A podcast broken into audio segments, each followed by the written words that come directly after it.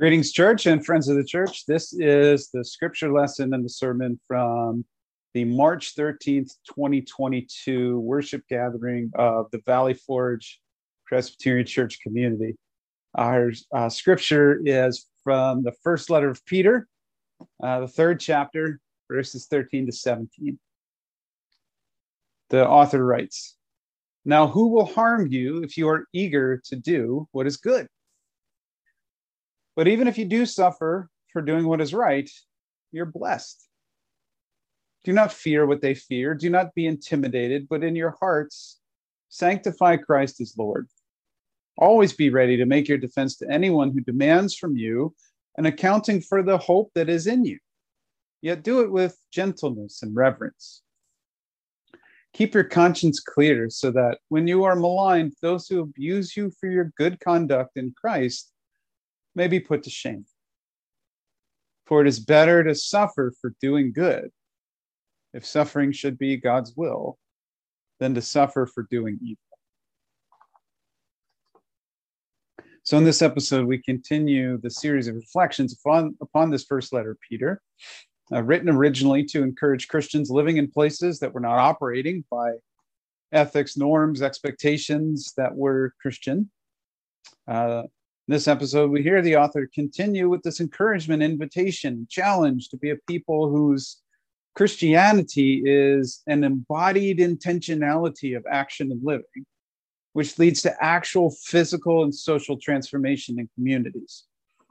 The author starts with this rhetorical question that seems just as pertinent and paradoxical and perplexing today as back in this original context. Now, who will harm you if you are eager and zealous to do what is good? Well, like most rhetorical questions, if we look closely, the answer to the question is within the question itself. So the word translated as harm. Who will harm you? Is the Greek word kakos, which of course is the word from which we get this lovely word kaka. Kakos is a word that describes an inner sickness or brokenness more literally it's it uses the metaphor of rot within wood to describe the deterioration and the breakdown of the inner soul or spirit. Kakos is a malice or antagonism within an injured or rotting soul that causes inhumane unjust illogical irrational responses to others. And so who will treat you with malice and antagonism for doing that which is good?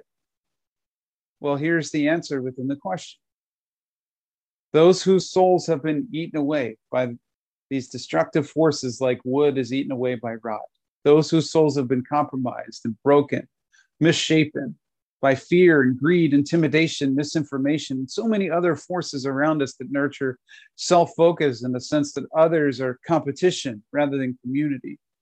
Who will treat us with malice and antagonism for feeding the hungry and seeking to house the homeless or seeking to create a place for children of every race and creed and social status to be nurtured in a place of love and play and encouragement and learning. Well, sadly, those whose souls need the healing and restoration that comes from living by faith rather than fearfulness. And so, what is the encouragement of the author when we face the resistance, opposition, antagonism, and malice which is pointed at us from these souls in need of healing when we commit to do the good that we are called to do.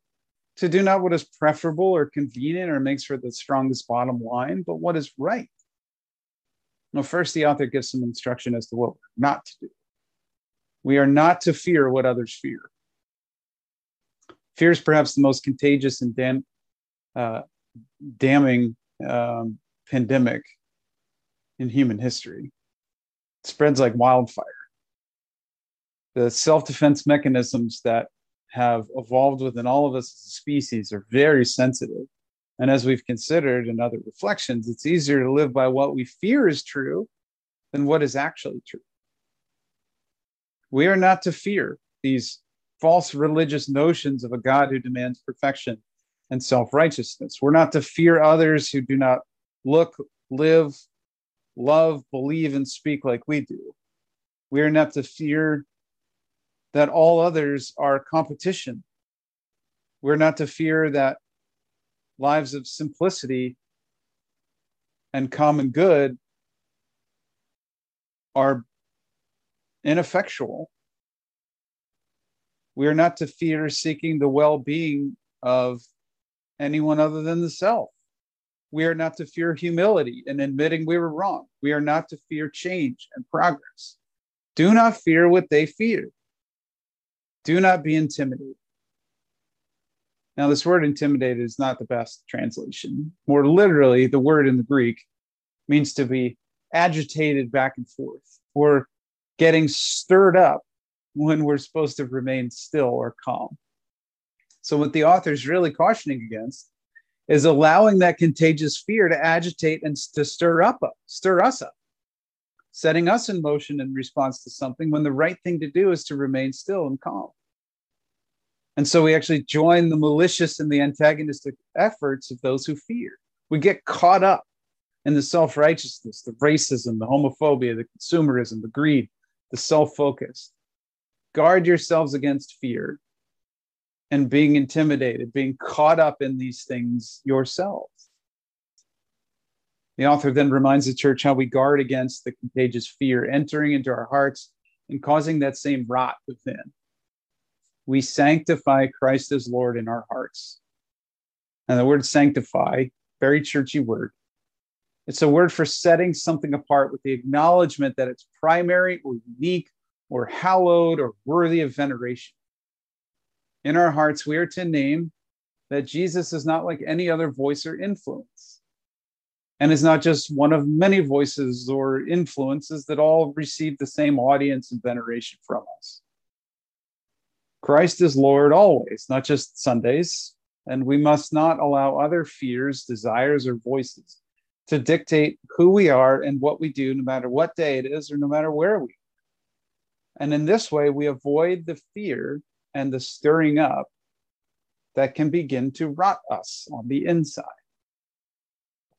This takes us back to our very first reflection on this letter, placing our hope for the future, not just our individual future, but our corporate future as well, in God's guidance upon us all in the witness of Jesus. When we sanctify him in our hearts, we're saying that our hope is grounded in his promise that living by his ways leads to life that is abundant and joyful and makes for peace together when we allow ourselves to fearfully place our hope in our own selves or in other voices or forces, we're, we are embodying the rot in our living rather than embodying and living by our faith.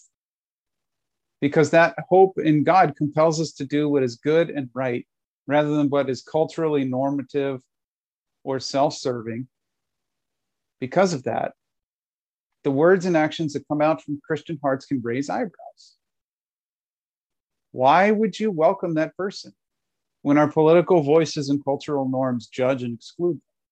Why would you give so much to those efforts instead of spending it or saving it for yourself? Why would you choose that vocation instead of something more lucrative? Why won't you try to denigrate your competition for that opportunity or promotion in order to better your odds getting it for yourself. Why, why won't you? Why would you do that to your buildings congregation? Why, and why would you seek to change laws or norms? Well, because we are full of this living hope. Even when things are good for me or for us as a congregation in particular, we acknowledge that until things are good for everyone, we're to place our hope in God to guide us forward toward that end.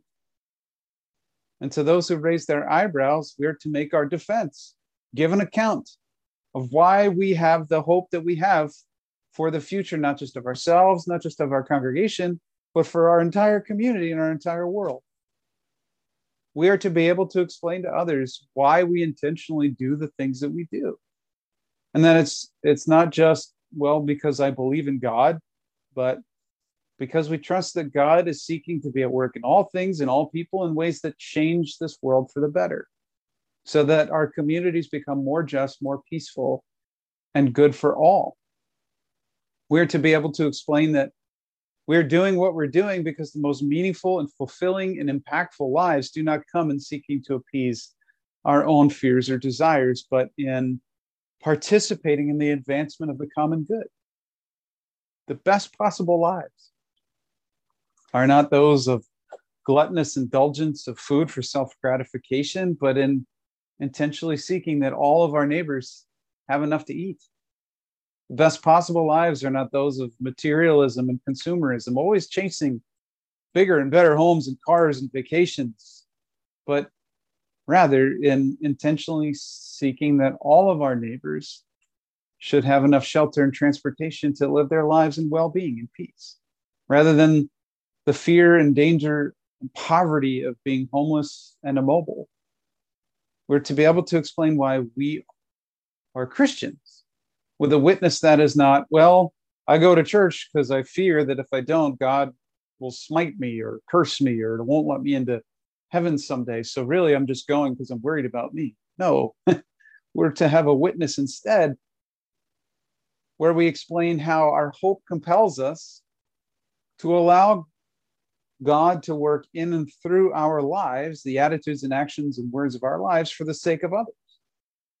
To trust that if the church is located within a particular community, God will use that church to make that community better and why our trust uh, in God to guide us all to that kingdom future compels us to do the right thing, even if it means risk or sacrifice or suffering. And we are to give an account of our Christian hope in action, not with a sense of moral superiority or with any antagonism or malice in return, but with gentleness and reverence. With compassion, we are not to judge or label or condemn the rotting or broken places within others because we all have them. Rather, we are to gently and with respect and reverence for others explain that we have a hope in something better than the present circumstances. And that this hope compels us to participate in working toward that better future. With this gentleness, we point others toward God and not toward ourselves. And we invite them to open their own hearts and imaginations to joining in the, the good work we keep our consciences clear. Or more literally, the author encourages us to seek consciences that are good, godly, as free from rot as possible, so they stay as God created them to be, in bearing the divine image of creativity and love and peace rather than bearing the ways of the world. And when we live these lives amidst communities where others are living by the norms that their culture or their greed or their fear nurtured out from these broken or rotten places within them, and in comparing their lives and actions and words to ours, they will be what is translated in this text as put to shame. But this isn't judgmental shame that goes with self righteous finger pointing or the, the elevation of one morally above and beyond another. More literally, it means that they will put be put to a place of confusion and being confounded. Their eyes will be opened to their ways in comparison with the goodness on display and the faithfulness of the, of the ways of the church. They don't know what they don't know. We become who our culture tells us to be, so often without questioning it. But then, efforts that feed hundreds of people in our community every week and efforts that seek a safe home for the fast growing population of housing insufficient of every age, gender, race, creed, and social status, that confuses and confounds and raises doubts and questions about the status quo that was supposedly leading all of us in the community to the good life. And when we do this, live every moment of every day with Christ as Lord, seeking to do only that which He would do and, and, and have us to do, even enduring risk or change or suffering because of that commitment, the author reminds us that we're blessed, which isn't special favor from God, but this affirmation of our faithfulness. And if it's faithful, committed to God's good rather than evil self service, then it is the best possible and most fulfilling life. So, with God's help, may we all live these lives. Take care. Peace to all and be well.